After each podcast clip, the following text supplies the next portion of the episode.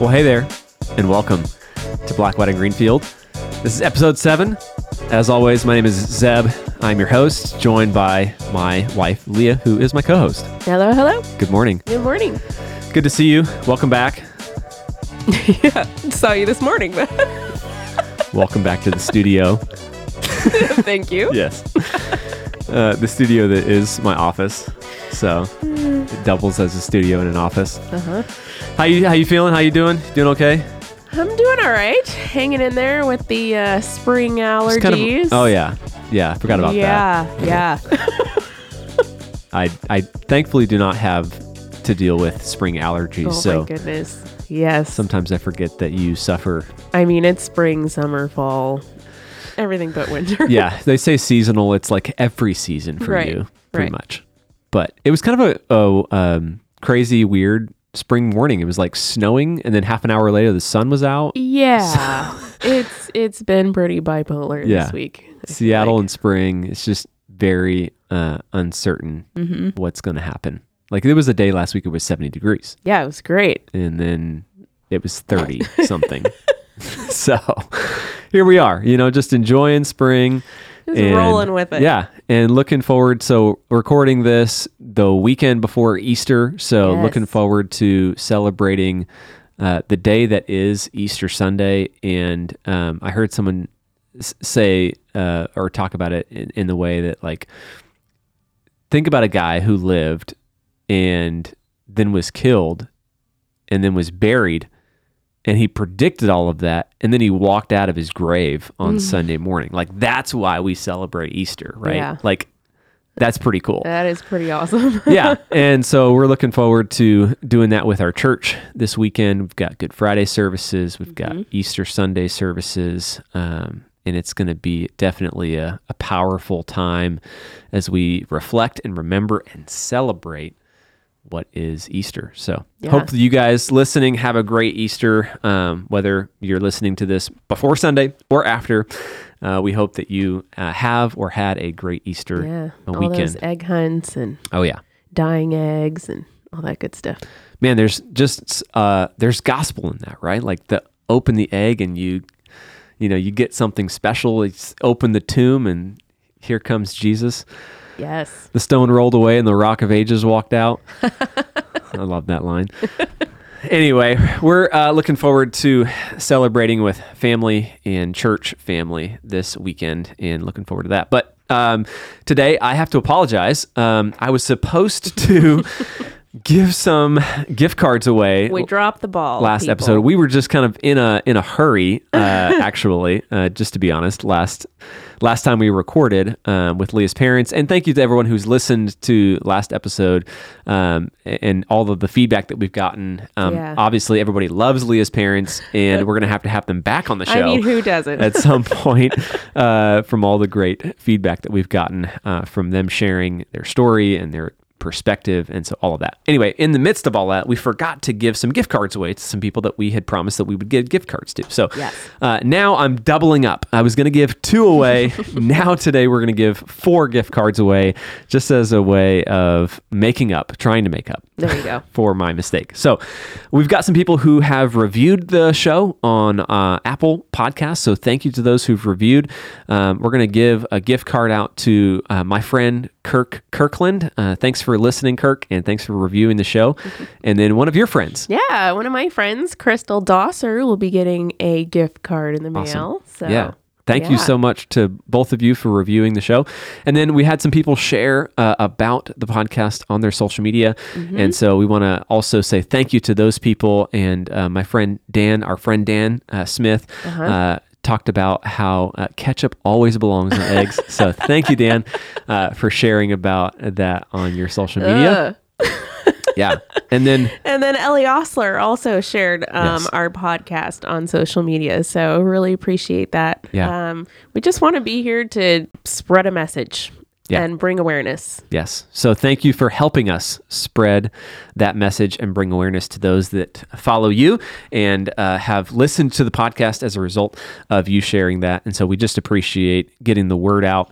And so we want to reward you for doing that. And hopefully you can have and enjoy a coffee or something on us. So Well, this is a relationship podcast. Mm-hmm. It has been mostly about our relationship thus far, but you know, as we kind of wind down this first season, and if you aren't aware, we are planning to run this in kind of a seasonal format. So we're going to be probably wrapping this up at around episode 10, this first season, and then coming back in the fall with mm-hmm. another season. And as we do, already beginning to line up people to share their stories mm-hmm. with us as well. We were just talking with a couple last weekend about their story, a multi-ethnic family. And so we want to start lining those people up and beginning to bring those interviews to you. So it's not just all about us. Yeah. This is not the point of the podcast. That's going to be awesome. I'm really excited about that. Definitely. Yeah. There's a lot, I think, people have to share. Oh, for sure. Just with their experiences and their perspective. So we definitely want to do that coming up, both in possibly this season and definitely next season. But as we roll along, there's also some things that I feel like we've learned in our relationship mm-hmm. Over the years. Obviously, we've shared a lot about kind of the dating and the marriage and that whole aspect. But, you know, over the last 10 plus years now, there are other things that we've kind of gleaned and learned. And we want to talk about one of those things today, and that is family of origin, which is, I don't know, it's a newer term to me. I don't know if it's a new term to everybody, but it's just this idea of the family that you grew up in, right? Your family of origin and how that has shaped your life today. Yeah. And so, we want to kind of talk through some of that. We grew up in similar situations and similar homes, if you will, and similar culture, but there are a lot of differences between the way that we grew up. And so we want to kind of highlight some of those today. And I just want to say, you know, we both love our parents and we both love our siblings. Oh my goodness, yeah. We both love the families that we grew up in. So we don't share anything today in any sort of disparaging way. Yeah. It's just funny to see like how it affects our marriage mm-hmm. and like how we relate to each other and like the differences. Once you understand where someone is from and how they grew up, you can see why they do the things that they do. And they don't even realize sometimes why they do them that way. Yeah. It's funny because I mean, these things have come out at several different, you know, time periods in our marriage. And we're like, oh, that's why. That's why you do that. That's why. Okay. Yeah. So as we kind of roll into that, I wanted to share a quote that I read recently in a book that I'm reading currently. And it's just kind of about this idea of family of origin. And so the quote is this: "For men and women are not only themselves, they are also the region in which they were born, the city apartment or the farm in which they learnt to walk, the games they played as children, the old wives' tales they overheard, the food they ate, the schools they attended, the sports they followed, the poets they read, and the God they believed in." That's from W. Somerset Maugham in The Razor's Edge. But this quote is just kind of, it struck me as I was thinking about this topic of family of origin, and we are the sum of all of the parts and pieces, you know, mm-hmm. of growing up, where we grew up, when we grew up with, who we grew up with, all of that shapes, you know, our current reality. Yeah. And so as we kind of talk about this idea of a family of origin, so Leah, why don't you kick off, maybe talk a little bit about the home life that you grew up in, however you want to kind of unpack that a little bit for our audience. Okay. So, the home I grew up in, we were very, everything we did was kind of family oriented. Mm. So, we would watch a movie all together as a family. We'd have, you know, like family game nights. When someone left for the airport, the entire family went in the car Weird. To drop them off. It was just how we did it, you know? Yeah. So everything was based on our family unit. Yeah. And like, you know, we would grow up. Every Sunday we would have grits for breakfast and my dad would make a pot of grits and like just the little things, I mean, that were normal to me. that was like when we were dating. This is funny. When we were dating, he would come over and we'd be like, oh, okay, you know, we're all gonna watch a movie together. And so we'd go and, you know, put a movie in, and Zeb would like he'd be like, well, why don't you just start the movie? I'm like, well, not everybody's here yet. You know, there's people upstairs in the kitchen still. We got to wait till everybody gets here to start the movie. And he just thought that was the weirdest thing ever. Yeah. So because of the way that I grew up in my family, and so, you know, both my parents were in the military. Actually, that's how they met. They were both in the Army when they met, and thousands of miles away from home, and you know, a long way away from family and all of that. And I don't know if that necessarily created the independent nature of those in my family, but it's quite funny to me now. But all of us kind of had our own ideas and independence as kids. And there's, you know, 6 kids in my family, and, you know, we would do things together from time to time, but as we got older, especially as teenagers, we kind of had our own schedules, and we had our own, you know, things that we did, whether it was a job or friends or events or activities or these kinds of things. And so, I'm sure my mom probably didn't enjoy not having, you know, family time together, but, you know, when we would do something, so like, you know, to give the opposite example, when we would watch a movie, we would say the movie starts at this time. The movie starts at 7. If you're not sitting down at 7 o'clock, guess what? The movie's starting without you, you know? And so it was very much like, you got to get in when you can, or otherwise, every man for himself, yeah, right? You're going to miss out. So it was very much like a fend for yourself kind of a deal, kind of a probably where I get my competitiveness from. It was just, there was always a competition in my house. Everything's a competition. Yeah. Yeah, yeah. And you play to win, right? Like you, man, if you want the best seat at the table, you're the best seat on the couch. Do not play spoons at the Greenfield house. Yeah, if you want shotgun in the car, I mean, you better be running out that door.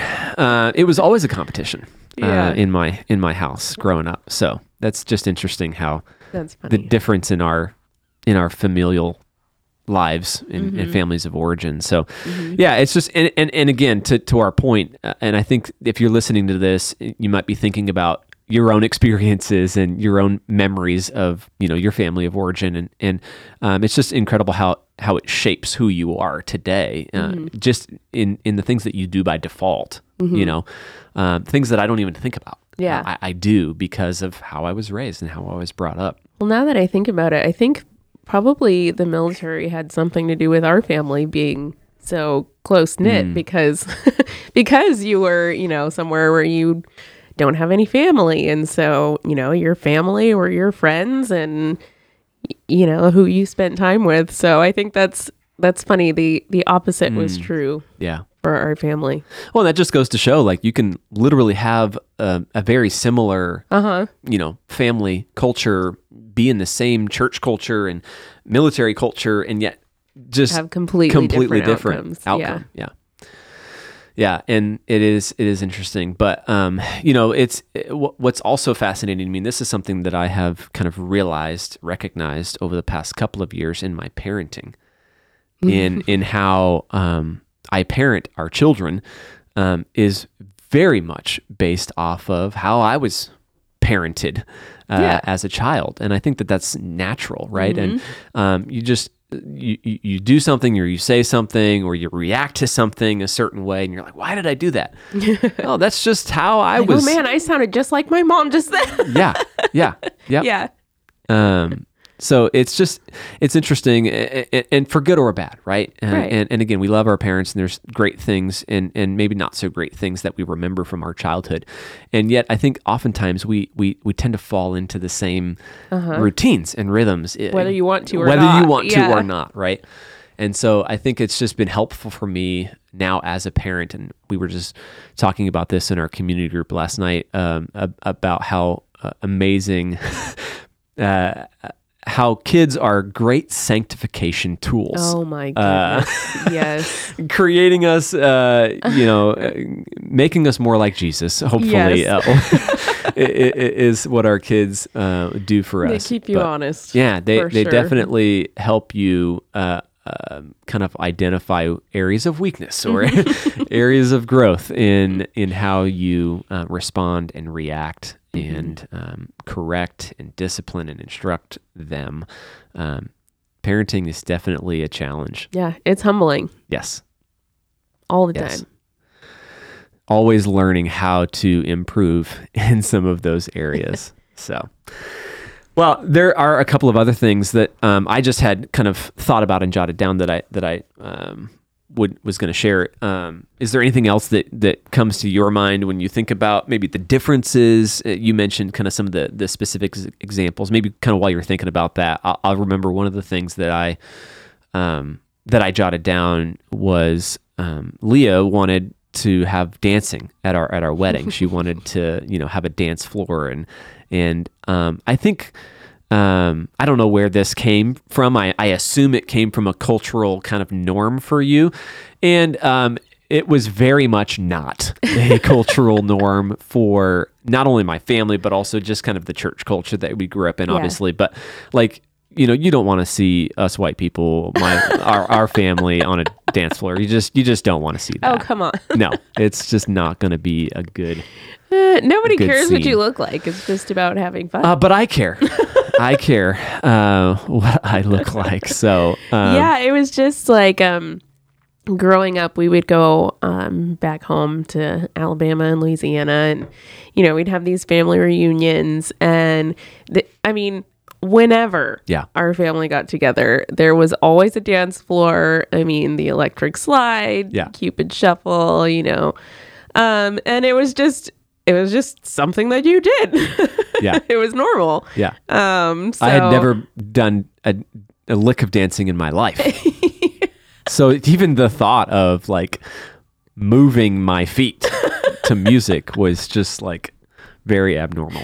Yeah, so I really wanted a daddy-daughter dance. I've always been a daddy's girl, and I wanted a first dance, but it just, it wasn't in our church culture, and, most of the people we invited were from our church. Mm-hmm. And yeah, so. Did I put the kibosh on that? I think you did. I'm pretty sure that I was pretty adamant that wasn't going to happen. Yeah. But like your parents would have been okay with it. Like your family would have been okay with it. Like I think your sister had not your oldest sister, but your other sister had dancing at her wedding. And it was so funny to see my dad out on the dance floor. It was great. Yeah.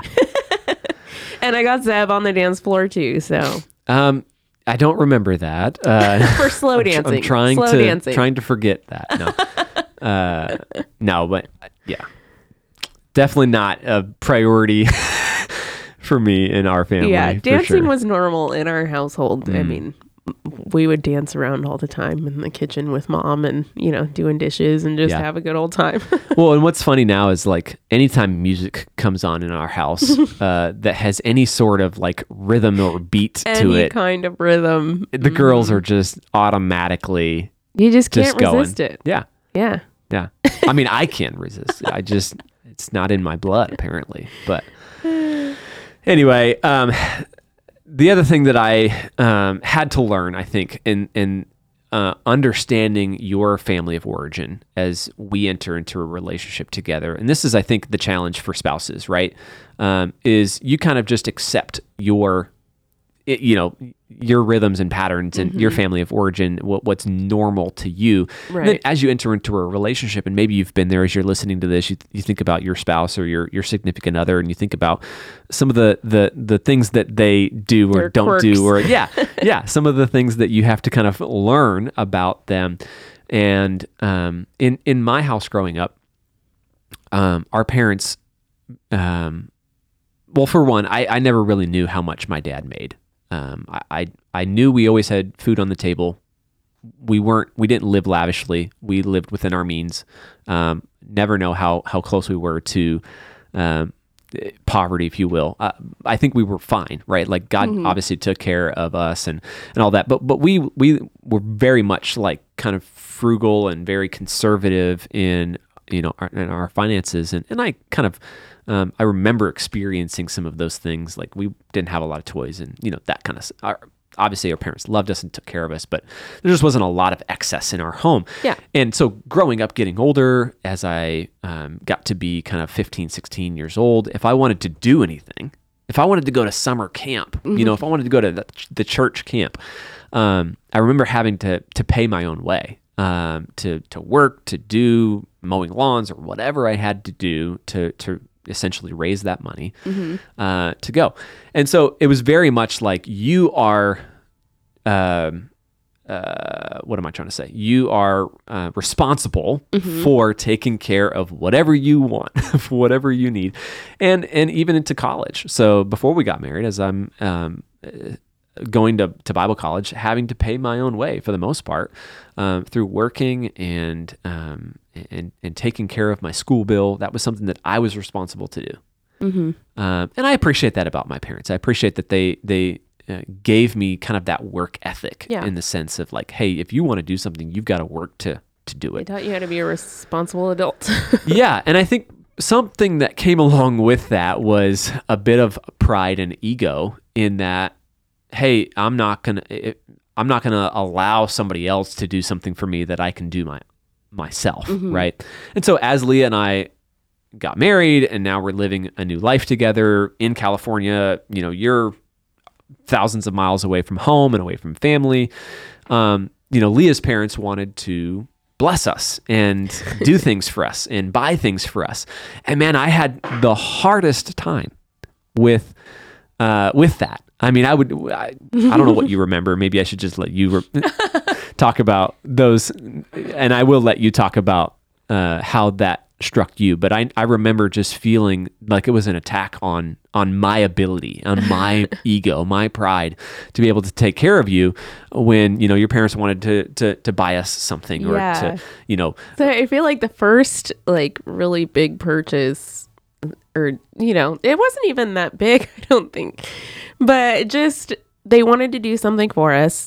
And I told Zeb and he's like, no, they're not going to do, no, like why I'm not going to let them do that. Yeah. I'm not going to let them do that. Like I can take care of us. And, you know, I'm thinking like, what is the big deal? Because yeah. for me growing up, yeah. I mean, we had... anything that we needed, like when we went on vacation, you know, my dad would give us spending money, you know, to use while we're on vacation. And, you know, he helped me buy my first car and helped me go through college. And it was just his way of showing that he loved me and that, you know, he was there for me and was willing to help in any way he could. And so for him, for Zeb not to accept that from yeah. my dad, it was hard for me because I was like, you know, this is, he's trying to love you. Like yeah. this is how he's trying, and you're like resisting his love essentially. Right. So Zeb finally came around eventually and I recognized it for what it was. Yeah. And I think I learned not only that like, giving gifts is a love language, mm-hmm. right? And that's something that you have to understand to receive love, yeah. but also like the reality of generosity is a willingness to not only give, but also to receive. Right. And I think just the verse that comes to my mind as I even say that is, it's more blessed to give than to receive. And so like that was just drilled into my head, especially in kind of our family, like we gave, we didn't receive. Like we lived a life of giving, mm-hmm. Whether that was our time or our ability or our availability, you know, and on our resources. But it was almost like we don't receive, we just give mm-hmm. to other people. And so like when it came time for me to receive something from someone, it was just like, whoa, no.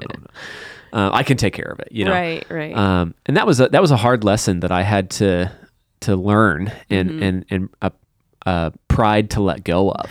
Right. Yeah.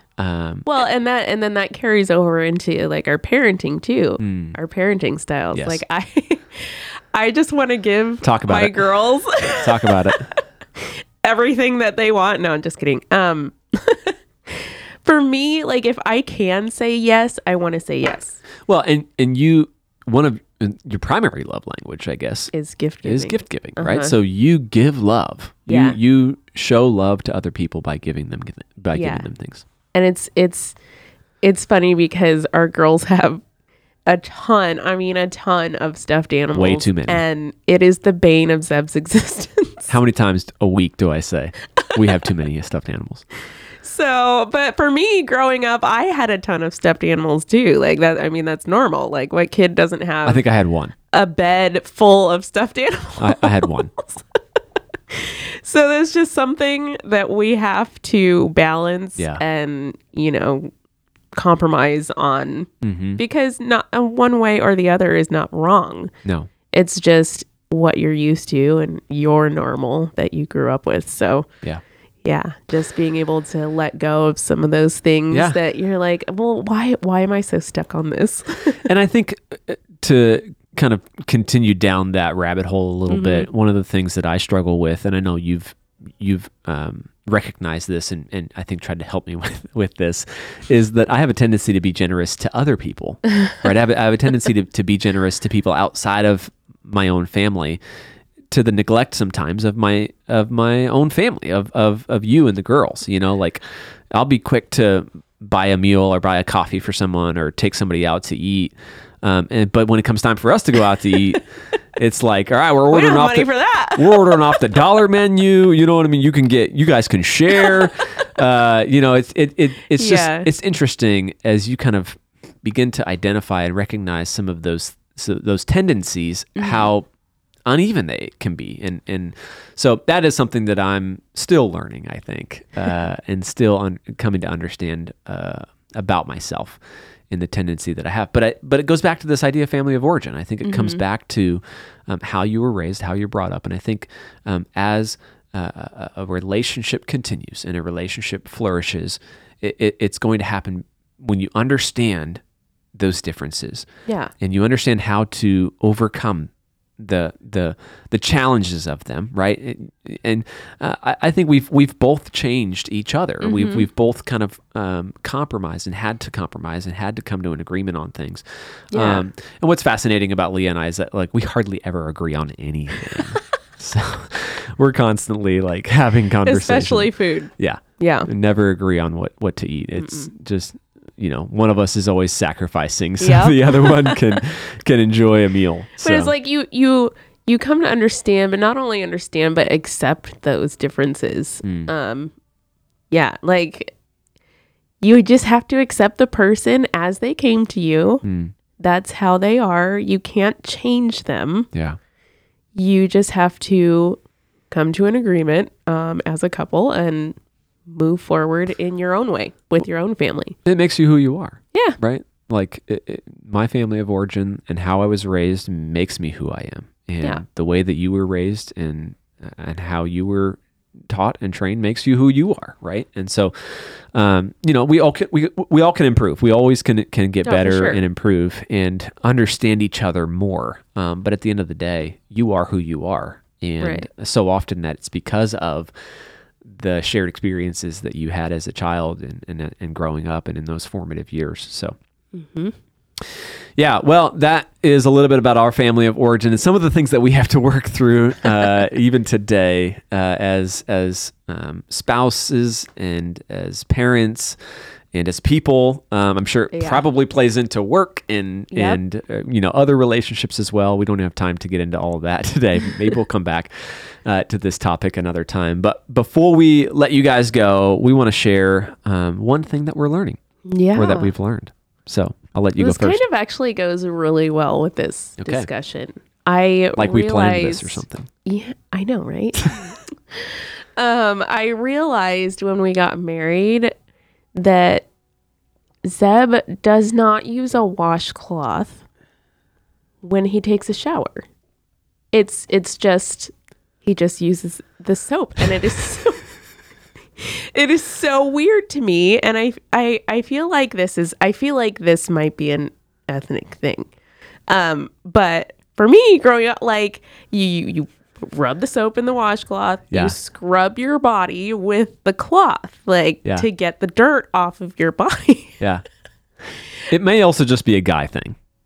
Oh, okay. Is that what it is? Yeah. Okay. Because I feel like, the females in my family had the loofahs and the washcloths and things. And I just assumed that they probably used them, but I don't know. So yeah. Soap is good, right? I mean, you put soap on your hands. You don't put soap on a washcloth and then wash your hands. Yeah, but you scrub your hands together, right? Yeah. Yeah. Yeah. Okay. Yeah. Right. Well, what I'm learning also has to do with showering, and that is black hair. So I'm still learning. I may have already shared a little bit about... Well, I shared about weaves and stuff like that, but I think one of the things that was surprising to me when we got married was that Leah would not let water touch her face or her hair. It was I would have wet hands and flick my hands at her, and she would just freak out. You do not put water on my face or in my hair because it's not okay. Yeah. Well, first of all, the face thing is just, that's probably a girl thing because of makeup. Hello. Sure. But even when you didn't have makeup on, you would do that. Well, that's true. Yeah. I just don't like water in my face, but yeah, for sure. The hair, do not get the hair wet. It takes too much time. I mean, I would just stand in the water and let water run over my face continuously. Yeah, no. And I you have a thing against putting your face in a pool and stuff like that too. You don't like to go. It's true. Up to your neck. Yep. You can go up to your neck in the pool, but man, you better not go under the water in a pool. There's just something about protecting your hair and face from getting wet. So, and I have seen your hair get wet, and it's, Well, I do wash my hair. Well, people. Yes, that is true. What I meant was in the wild, whether it's raining or, we've gone swimming or something, I have seen your hair get wet. Well, yeah, when you're prepared for it, yeah, it's fine, but... Yeah. Yeah. It was just a shocking turn of events for me as we got married. It's what? I put my head underwater every time I take a shower. And, yeah. So that's what we're learning. Yeah. The fun joys of coming to understand a different culture. So super cool. Thanks for joining us again today, guys, on this episode of Black, White, and Greenfield. We will be back again in a couple of weeks with our next episode. And May is the last month of this season. So we've only got a few more left in this first inaugural season. This year is flying. The podcast. Yeah, it is for sure. Thanks again for joining us. Have a great week. Enjoy Easter, and we'll be back again with you soon next time.